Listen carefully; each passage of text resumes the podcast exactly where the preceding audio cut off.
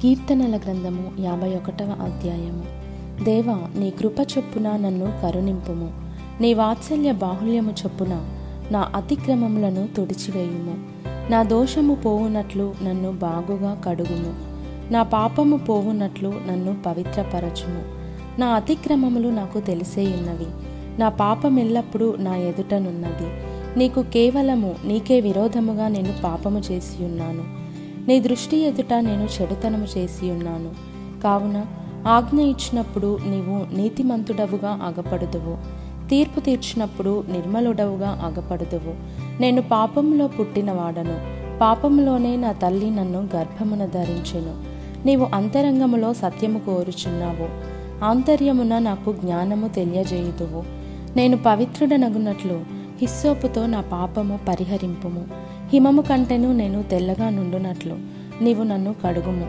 ఉత్సాహ సంతోషములు నాకు వినిపింపుము, అప్పుడు నీవు విరిచిన ఎముకలు హర్షించును.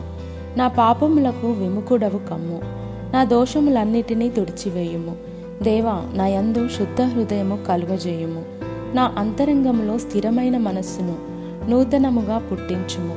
నీ సన్నిధిలో నుండి నన్ను త్రోసివేయకుము, నీ పరిశుద్ధాత్మను నా యొద్ద నుండి తీసివేయకుము. నీ రక్షణానందము నాకు మరల పుట్టించుము, సమ్మతిగల మనస్సు కలుగజేసి నన్ను దృఢపరచుము. అప్పుడు అతిక్రమము చేయువారికి నీ త్రోవలను బోధించెదను, పాపులను నీ తట్టు తిరుగుదురు. దేవా, నా రక్షణకర్తయగు దేవా, రక్తాపరాధము నుండి నన్ను విడిపింపుము. అప్పుడు నా నాలుక నీ నీతిని గూర్చి ఉత్సాహగానము చేయును. ప్రభువా, నా నోరు నీ స్తుతిని ప్రచురపరచునట్లు నా పెదవులను తెరువుము. నీవు బలిని కోరువాడవు కావు, కోరిన ఎడల నేను అర్పించుదును. దహన బలి నీకిష్టమైనది కాదు, విరిగిన మనసే దేవునికిష్టమైన బలులు. దేవా, విరిగి నలిగిన హృదయమును నీవు అలక్ష్యము చేయవు.